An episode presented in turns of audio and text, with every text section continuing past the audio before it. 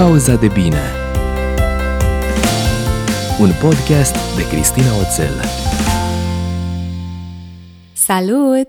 Bine ai venit la episodul cu numărul 10 al podcastului Pauza de Bine. Mi se pare că a trecut o veșnicie până să ajungem la episodul 10. Asta și pentru că anul trecut când am început eu acest podcast, recunosc că nu era prioritatea numărul 1. A fost și un an în care am experimentat uh, foarte mult M-am tot gândit la variante de formate și uh, la tot deceul din spatele acestei idei de a vrea să fac și genul ăsta de content. Mă rog, planurile pentru anul ăsta sunt cu totul diferite, dar pentru că suntem la episodul 10 și așa rotund și frumos, m-am gândit că aș vrea să sărbătorim împreună un subiect care ocupă un loc super important în viața mea și cumva și a familiei mele de 2 ani încoace, și anume freelancing-ul sau lucratul pe cont propriu. O să fac un disclaimer aici. O să folosesc uh, în episodul de azi cumva interschimbabil termenii de freelancing sau antreprenoriat sau soloprenoriat. Ne ia mult să stăm să înșirăm toate aceste tipuri de activități, așa că de dragul uh, eficienței pentru acest episod, când spun freelancing sau când spun antreprenoriat sau când spun soloprenoriat sau când zic uh, lucrat pe cont propriu, ele vor să contureze cumva ideea asta de a-ți fi propriul șef, indiferent dacă ești PFA sau ești SRL sau dacă ai angajat sau dacă lucrezi de, de unul singur. Ok? Perfect. Și de ce vreau să fac episodul 10, unul așa de sărbătorit freelancing-ul este pentru că suntem la sfârșit de februarie și este luna în care eu sărbătoresc mereu, cum să zic, ieșirea certificatului de înregistrare care atestă da, că sunt și persoană juridică, uh, mai exact, în fiecare an pe 14 februarie, da, de Valentine's Day, nu mai este doar despre dragoste romantică, da, este și despre dragostea pentru munca pe care o fac. Și uitându-mă înapoi la toată călătoria asta de a lucra pe cont propriu și de a fi propriul meu șef, îmi dau seama că rămân constant la, la ideea că freelancing-ul, pentru mine cel puțin, este un privilegiu. Mă gândesc la programul meu din săptămâna asta, Luni, într-adevăr, uh, de dragobete, am fost acasă, și am avut o zi de office, ca să zic așa. Marți am avut ocazia să trăiesc experiența unei ședințe foto uh, în studioul Ioanei Dodan la Fab Squad, o experiență despre care abia aștept să vă povestesc pe blog, a fost absolut senzațională. Uh, miercuri am uh, avut ocazia să particip într-un proiect cu blogul și să ajung în județul Prahova, la o școală, unde mi-am petrecut uh, câteva ore alături de niște copii super simpatici de clasa 1. Joi mi-am început ziua cu o femeie pe care eu admir pentru munca pe care o face, Simona Gonciulea de la Sigo, uh, și care în toamnă a licitat o cafea cu mine pentru o cauză mare, da, pe grupul la primul bebe. Și uite că în sfârșit am reușit să ne și întâlnim după viroze, sărbători și tot felul de alte nebunii, după care am fugit acasă și am înregistrat un podcast cu altă femeie pe care o admir, Andreea Carmen Radu, care este nutrition și wellness coach și uh, episodul cu ea îl veți auzi în luna martie. Deci am făcut atât de multe lucruri, n-am avut două zile la fel și faptul că eu pot să mă implic în toate lucrurile care îmi dau mie sens, dincolo de a-mi face programul sau de a avea program atât de, de divers și a putea să fiu alături și de copiii mei și să petrecem mai mult timp împreună, da, sunt super recunoscătoare pentru experiența asta și oricât de grele ar fi unele zile atunci când uh, lucrez pe cont propriu, uh, când mă gândesc cât de multe apuc să fac, cât de multe lucruri ajung să experimentez, mi se mai duc ofurile. Dar atunci când am luat decizia, sau mă rog, eram în proces de a lua decizia, am căutat informații și cel puțin cele pe care le găseam la noi erau foarte mult despre partea asta de succes și rețete în țâși pe pași ca să fii un freelancer sau un antreprenor de succes. Și cumva totul părea așa cam prea din carte și n-am, n-am rezonat cu toată povestea asta. Drept urmare, dacă mă urmărești pe blog, știi că eu mi-am documentat tot parcursul cu tot ce a ținut de experiențe, de trăiri și așa mai departe, în, într-o serie de articole jurnal de freelancer care are și propriul hashtag pe care îl folosesc în social media, jurnal de freelancer, și o rubrică în care, cum spuneam, pe de o parte am prins experiențele mele, trăirile mele și e foarte mișto să mă duc acum în urmă să văd mai rezonez, nu mai rezonez, a fost doar o etapă pe care am depășit-o și acum sunt în alta, ce se mai întâmplă cu dinamica. Dar pe de altă parte, am avut grijă să prind cumva și experiențele relevante ale altor oameni pe care i-am cunoscut și pe care îi admir. Și în momentul de față, când înregistrez acest episod de podcast, sunt 13 persoane cărora le-am luat interviu, unele freelancer, altele um, antreprenori, despre experiența lor, despre ce au făcut înainte, despre cum au știut că antreprenoriatul e ceva ce își doresc să încerce, despre cum le-a venit ideea pentru businessul în care s-au implicat sau pe care l-au creat, despre momente faine și despre momente despre care oamenii în general se feresc să vorbească, despre povești de uh, succes, despre motive de mândrie, despre lecții învățate, despre cum și-ar defini brandul în câteva cuvinte, care sunt valorile importante, adică cumva mi-am dorit foarte tare să aduc acest human touch în tot ce înseamnă uh, freelancing și antreprenoriat, evident, în special pentru cei care sunt la început de drum și poate nu știu exact la ce să se aștepte. Eu mi-aș fi dorit să am lucrurile astea, nu le-am avut, între timp mă bucur să văd că tot mai multă lume scrie și vorbește despre astea, pentru că the grass isn't always greener on the other side, pentru că nimeni nu le face pe toate, pentru că libertatea cu care vine freelancing-ul la pachet nu este neapărat, nu neapărat de invidiat, dar uh, deși multă lume o admiră și și-o dorește, ea vine cu niște strings attached, vine cu multă responsabilitate la pachet. Nu e atât de ușor să fii propriul tău șef, nu prea ai pe cine să dai pe altcineva vina când nu-ți ies lucrurile, nu e neapărat ușor nici să-ți găsești ritmul sau rutina și eu am vrut neapărat să prind undeva pe blog experiența mea și a altora și să fie un fel de freelancing for real, știi? Nu neapărat numai cu glitz and glam și cu partea atractivă. Și mi-am dat seama că s-au adunat în astea 13 interviuri o mulțime de idei valoroase pe care azi le-am centralizat și pe care vreau să ți le transmit. Poate că îți dorești să încerci să faci ceva pe cont propriu sau poate ești uh, deja pe cont propriu la început, poate n-ai neapărat o perioadă bună sau poate ai o perioadă foarte bună. Sper ca oricare ar fi etapa în care te afli să îți găsești un strop de inspirație, să înțelegi că nu ești singurul sau singura care trece prin niște întâmplări sau uh, experiențe nu neapărat plăcute întotdeauna am pentru tine 13 sfaturi venite de la oameni care, indiferent dacă le spunem freelancer sau antreprenori, au reușit. Așadar, numărul 1. Antreprenoriatul nu e pentru toată lumea. O bună parte dintre cei cu care am stat de vorbă nu știau că aveau să devină antreprenori sau nu-și propuseseră asta. Cred că e important să experimentăm la scară mai mică măcar, să vedem dacă ne-ar plăcea, dacă ni se potrivește genul de activitate sau domeniul pe care ni, uh, ni l-am ales. Ce n-aș recomanda e să testăm adâncimea apei cu ambele picioare odată. De exemplu, pentru multe femei, maternitatea a jucat un rol important în luarea deciziei, pe de o parte pentru că au time off de la serviciu și pe de altă parte pentru că valorile se pot schimba odată cu nașterea copiilor lor. De exemplu, când am întrebat-o pe Raluca Vosloban de la Silk for Anna dacă știa din totdeauna că va încerca antreprenoriatul, mi-a spus așa. Nu, deloc. Nici acum nu știu dacă vreau să rămân numai antreprenor, deși mă încântă cu siguranță.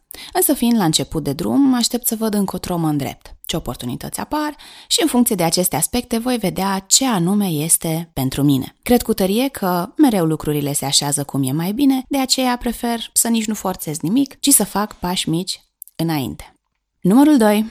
Nu te apuca de antreprenoriat doar pentru că nu-ți mai place jobul tău. Please, please, please, please, please, nu fă asta. Încearcă mai întâi să înțelegi de unde vine nemulțumirea ta. Ce nevoie neîmplinită ai? Poate că ți s-a schimbat topul valorilor importante și să zicem că vrei mai multă creativitate și jobul tău curent nu îți permite asta. Asta nu înseamnă automat că trebuie să abandonezi statutul de angajat. Poate ai nevoie de un alt fel de rol, unde să-ți poți exprima creativitatea în aceeași organizație sau în alta. Din experiența mea, dacă nu identifici corect nevoia din spatele frustrării tale, ea se va tot manifesta indiferent unde vei merge până nu te prinzi cum stă treaba. Până nu-ți înveți lecția, ea o să-ți tot apară. Prietena mea, Bianca Gheorghescu, consultant de carieră, mi-a spus așa – cu fostul meu angajator am și acum o relație foarte strânsă. Echipa de acolo face parte din familia mea de suflet și asta va rămâne așa pe viață. Mulți ani am crezut despre mine că sunt un follower, dar după nașterea fetiței mele mi-am dat seama că pot fi și un lider foarte bun, un catalizator care să pună lucrurile în mișcare. Tot după naștere mi-am dat seama că nu mi-e frică de eșec și că mi-l pot asuma pe orice plan. În schimb, nu vreau să trăiesc cu regret. Numărul 3 asigură-te că te ocupi și de ordinea interioară. Lucratul pe cont propriu, dacă a ta călătorie va semăna cât de cât cu a mea, te va ridica pe cele mai înalte culme ale entuziasmului și te va arunca în cele mai adânci uh, tristeți sau frici. În cazul meu, freelancing-ul a coincis cu un proces personal de transformare, așa că am avut episoade super intense, mai ales atunci când nu se legau proiecte sau colaborări, și asta îmi trezea ego-ul la viață big time. Laura Tofan, de la atelierul de Bobo, o altă prietenă dragă, îmi povestea în interviu, acum mai bine de un an, despre motivația de a lucra pe cont propriu. M-am schimbat mult, iar venirea Petrei în viața noastră, fetița lor, mi-a dat curajul să trec la acțiune. Am lucrat mult cu mine în ultimii ani, am trecut prin transformări majore, iar schimbarea drumului profesional este unul dintre rezultatele acestui lucru cu mine. Cea mai mare teamă nu e legată de atelier, ci de mine. Mi-e teamă că eu nu sunt sau nu o să fiu suficient de, și aici e o listă măricică, astfel încât atelierul să ajungă acolo unde mi-am propus și că într-o zi totul ar putea să se termine, iar eu am să fiu dezamăgită de mine. Numărul 4. Identifică impactul pe care vrei să-l ai. DC-ul puternic e chestia care te va scoate din bucluc atunci când te vei împotmoli, atunci când vei primi refuzuri, atunci când o să-ți vină să te dai bătut. Am întrebat-o pe Ina Țăranu Hofner de la inoza.ro care este darul ei și impactul pe care vrea să-l aibă în lume. Și ne-a spus așa, nu văd vulnerabilitatea ca pe o slăbiciune și sunt autentică. Cred că aceste două lucruri mă fac să abordez subiecte pe care alții poate le evită într-o manieră extrem de onestă și de personală. Am scris spre, sper eu, bucuria a mii de oameni și groaza mamei mele, căreia e teamă că mă expun prea mult, despre depresie, sexism, creativitate, curaj, feminism, discriminare și altele. Nu sunt subiecte ușoare și mi-am asumat asta. Aș vrea să am același impact asupra psihicului cititorilor mei pe care l-a avut Coco Chanel asupra modei anilor 30. Chanel a eliberat femeile din tirania corsetelor și a ținutelor care le limitau libertatea de mișcare. Eu aș vrea să le eliberez de tirania perfecționismului, a stimei de sine scăzute și a lipsei de empatie față de propria persoană, care le împiedică să se bucure de întregul lor potențial. A, și să fac oamenii să râdă. Numărul 5. Înțelege cine sunt oamenii cărora li te adresezi. Nu știu dacă pot să subliniez cât e de important aspectul ăsta. When you talk to everybody, you talk to nobody. Cum foarte bine spun Seth Godin și Marie Forleo. Comunicarea mesajului tău va fi mult mai eficientă și mai coerentă atunci când știi exact pentru cine sunt serviciile sau produsele tale. Tot Bianca mi-a explicat în interviul de pe blogul meu. Am deschis firma pentru că vreau să mă concentrez pe candidați, adică pe profesioniști din vari domenii care se află la o răscruce profesională. Ofer servicii de consultanță în carieră, unde ești acum, unde îți dorești să ajungi pe viitor, cum faci să ajungi acolo, pregătire pentru interviuri și consiliere pentru ex-corporatiști care vor să înceapă o afacere pe cont propriu. 6. Clarifică-ți cum anume te diferențiezi. Vezi, eu cred că în ziua de azi e al naibii de greu să mai vii cu ceva original, cu ceva ce nu s-a mai făcut niciodată, dar poți și chiar trebuie să fii autentic. Pentru că chiar dacă lucrurile, mostly, au cam fost făcute deja, așa cum ai putea tu, cu vocea ta, cu amprenta ta, cu personalitatea ta, cu experiența ta să le faci, nu le-a mai făcut nimeni. Uite, Raluca Scutaru, de la Lura, spune așa. Mi-a rămas în minte o întrebare din perioada în care eram angajată. Când trebuia să luăm o decizie pentru companie, eram întrebați. Dacă acest lucru ar fi pentru tine, tot așa ai face? Am plecat cu această convingere în drumul antreprenoriatului că este foarte important să faci lucrurile pentru alții ca și cum le-ai face pentru tine sau, în cazul meu, pentru copiii tăi. Toate produsele le-am făcut mai întâi pentru copiii mei și le-am testat cu ei. Sigur, sunt și lucruri care nu li se potrivesc lor, dar li se potrivesc altora pentru că nu suntem toți la fel. Important este că îmi cunosc produsele din toate punctele de vedere și pot oferi informații reale, astfel încât fiecare poate alege ce este mai potrivit pentru copilul lui. În plus, ofer consiliere părinților, mai ales la primul copil când nu au experiență, nu știu care e următoarea etapă, ce urmează să se întâmple în câteva luni, de ce să aleagă un produs sau altul. De multe ori îi aud spunând, dacă știam, nu mai dădeam banii pe cu tare lucru. Nu am folosit niciodată sau mai bine luam acest produs din prima. Eu nu-mi văd afacerea doar în cifre, ci și în trăiri. Cred că locul în care se formează un copil va avea un impact asupra lui toată viața și este foarte important pentru mine ca produsele pe care le fac să contribuie la dezvoltarea armonioasă a copiilor. Numărul 7. Identifică și comunică cât mai clar valorile brandului tău. Tot ce faci în businessul tău, felul în care faci orice legat de afacerea ta, ar trebui să fie infuzat cu valorile respective. Oamenilor cărora li te adresezi, trebuie să le fie foarte clar care sunt valorile brandului tău. Când am vorbit cu Ioana Dodan de la The Fab Squad, apropo de shooting-ul despre care vă spuneam la început de podcast, ea ne-a spus așa, am creat The Fab Squad ca o extensie a mea. Un loc în care să te simți confortabil, să fii tu însuți, în care să te pot ajuta să ai o prezență online vizuală, coerentă și sustenabilă. Proiectele de brand personal încep și din zona de design, unde m-am jucat cu asemănarea dintre designer și obiectul pe care îl face și se duc până în zona de corporate, feminitate, dar și de antreprenoriat. The Fab Squad, în trei cuvinte, experiențialism, autenticitate, creativitate. 8. Caută comunități cu care rezonezi. Să fii freelancer nu înseamnă că trebuie să stai izolat.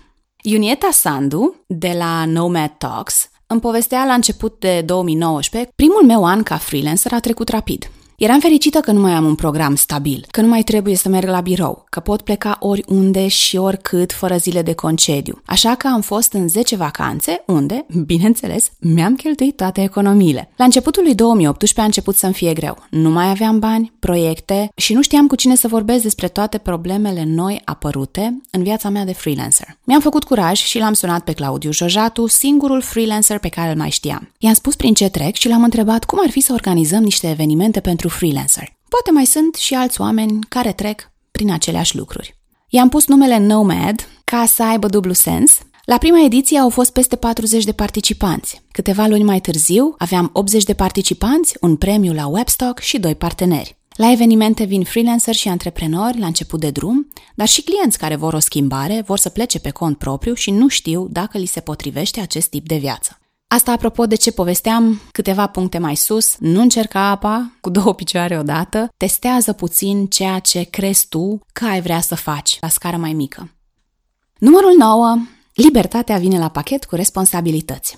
Există un uh, miraj din ăsta al libertății pentru cei care poate doar visează să devină freelancer sau antreprenor, sau care pur și simplu se pun pe invidiat oamenii care pot face asta sau au ales să facă asta. Libertatea e una dintre valorile importante pentru mine în etapa asta a vieții și am parte de ea, este foarte adevărat. Îmi aleg și proiectele în care mă implic, îmi aleg persoanele cu care vreau să lucrez, îmi aleg orele de lucru, îmi aleg practic programul în fiecare zi, dar asta nu înseamnă că nu mă costă sau că e de invidiat. Daniela Irimia, trainer și autoarea cărții Femeia Independentă, ne spune așa. Libertatea în sine e de admirat. Invidia nu duce nicăieri. Pentru mine, libertatea este valoarea principală. Este singurul mod în care eu pot trăi în armonie. Se vede și se simte bine dacă ești dispus să plătești prețul pentru asta. Eu cred că fiecare lucru are un preț și fiecare poate obține orice își dorește dacă e dispus să plătească prețul corect. Adela Ioniță, de la Tu în Centru, confirmă. Eu chiar mă bucur de libertatea mea. Până la urmă, acest rol de freelancer mi se potrivește de minune, căci sunt doar eu. Businessul meu sunt eu și nu depinde nimeni atunci când lucrez. Lucrez de acasă, la orice oră, din diverse cafenele, iar faptul că îmi pot muta biroul contează foarte mult pentru nivelul meu de creativitate. Eu într-un loc nu pot să stau prea mult timp. Și mai e ceva. Libertatea e o stare. E un fel de a fi. Nu e vorba doar despre poți să faci orice și oricând, ci despre alegi să faci și să fii ce vrei oricând. Numărul 10. Ești șeful tău. Și asta poate fi de bine sau de rău, depinde numai de tine. Tu ești responsabil de tot. De la strategie, planificare, prioritizare, felul în care te prezinți în fața clienților, de relațiile cu furnizorii, de politici și proceduri. Ești responsabil de încurajări, de evaluări, de zile de concediu, de tot. Florina Badea, health coach, tehnician, nutriționist și blogger, ne-a mărturisit. Eu sunt cel mai aspru șef al meu dintre toți pe care i-am avut. Cam asta e libertatea mea. Eu, șef, cu care negociez și argumentez continuu. E dificil să fii pe cont propriu din două puncte de vedere. Siguranța și concediile. Adică nu ai niciodată siguranța zilei de mâine, așa cum o angajare pare să-ți ofere sau cum ne oferea pe vremuri nouă. Iar concedii, strict în sensul de deconectare totală, am avut foarte puține în acești ani. La mine rulează în permanență în fundal un program. Am o idee, ce fac cu ea, am văzut un produs, hmm, ce interesant, să scriu pe tema asta, haide să-mi notez și tot așa. Nu e ca și când am plecat de la locul de muncă pentru o săptămână și nu mă mai gândesc acolo, că știu că am backup și am lăsat totul în regulă. Niciodată. Numărul 11. Motivele de mândrie trebuie sărbătorite. Nu e cazul să ne luăm mult prea în serios, zic eu. Așa că nu trece motivele de mândrie cu vederea. Probabil că ai muncit mult, așa că e musai să te bucuri de lucrurile astea și să le trăiești. Tu ești șeful, remember? Fondatoarele Mama Clock ne-au vorbit despre câteva dintre motivele lor de mândrie. Andra Sima Pencea zice așa, de fiecare dată când primim un feedback pozitiv sau când cineva ne spune că ne aștepta de mult, ne crește inima. Specific, ne-am simțit foarte bine atunci când cineva care locuise în Elveția ne-a spus că a mai văzut locuri de acest gen pe unde a umblat, dar niciunul atât de complex și de bine pus la punct. Oana Boia completează. Un alt moment de satisfacție a fost lansarea cafenelei în orizontul de timp și în bugetul pe care ni l-am propus, în ciuda tuturor neîncrezătorilor care ne-au spus că suntem niște naive incurabile. 12. Dezvoltă-ți noi abilități. Nu mai există cineva din exterior care să, cu ghilimelele de rigoare, vă rog, te trimită la cursuri. Iar deprinderea de noi abilități sau competențe mi se pare esențială to stay on your game. Uite, fratele meu mai mic, Alex Purcărea, graphic designer, ne-a povestit un pic în interviu parcursul lui.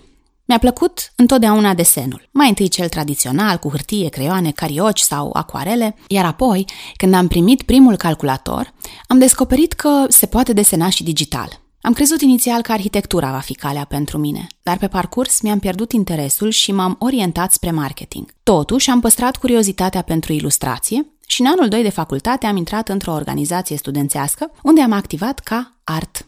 Pentru a putea intra aici, am avut de dat o probă practică, iar eu nu știam deloc să folosesc Adobe Illustrator, ceea ce se cerea, așa că am început să fac tutoriale și într-o săptămână am avut bazele pentru a-mi putea face tema. De aici au urmat uh, proiecte prin intermediul cărora am învățat să folosesc programul destul de bine. Între timp am ajuns să lucrez în departamentul de marketing al unei multinaționale. Pentru că ajungeam acasă de la birou și simțeam că nu am făcut nimic pentru mine în ziua respectivă, am reluat ilustrațiile de data asta sub forma unui proiect personal numit hashtag Glumița, prin care reinterpretam expresii românești sub forma unor ilustrații haioase. După mai bine de 2 ani în corporație, mi-am dat seama că nu sunt cu adevărat fericit, așa că am ales să fac o schimbare de 180 de grade și să o iau de la zero într-o agenție de publicitate. Am avut noroc de niște oameni fine, foarte deschiși la minte, care m-au luat în echipă, chiar dacă nu aveam experiență formală de graphic designer. După un an și jumătate petrecut aici, am ales să merg la o agenție mai mare, unde pot să zic că am căpătat încredere în forțele proprii și mi-am dat seama că sunt la un nivel la care aș putea încerca să fiu freelancer. Și tot freelancer, da, completez eu, este de atunci și merge bine. Am ajuns la numărul 13, care zice așa. Fii pregătit să primești lecție după lecție ei, și să și integrezi ceea ce înveți. Să lucrezi pe cont propriu vine la pachet cu experiențe neplăcute uneori, dar, deși nu-mi place să recunosc asta neapărat, din ele înveți cel mai mult. Claudia Știrbei de la Mama Boutique, plecând de la lecții învățate, ne spune care e un sfat pe care l-ar da copiilor ei dacă aceștia s-ar hotărâ să devină antreprenori. Au șanse mari să fie antreprenori pentru că și soțul meu are propriul business și sunt obișnuiți cu termenul. Le-aș da o mulțime de sfaturi când mă pot abține, dar cred că asta le spun și acum. E important să se bucure de greșeli, pentru că de acolo vine creșterea lor, să își asculte intuiția și să gândească și să răzgândească orice decizie. Astea sunt ideile pe care le-am cules pentru tine din cele 13 interviuri din seria Jurnal de Freelancer de pe blogul meu. Nu vine să cred cât de repede a trecut timpul. Dacă vrei să citești interviurile în întregime, găsești în descrierea episodului link către rubrica Jurnal de Freelancer.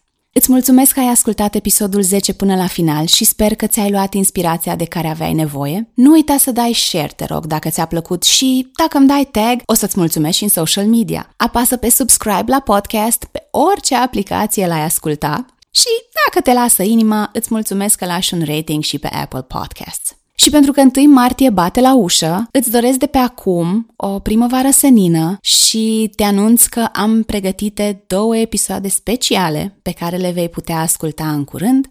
Până atunci, îți doresc să-ți fie bine. Pa! Pauza de bine Un podcast de Cristina Oțel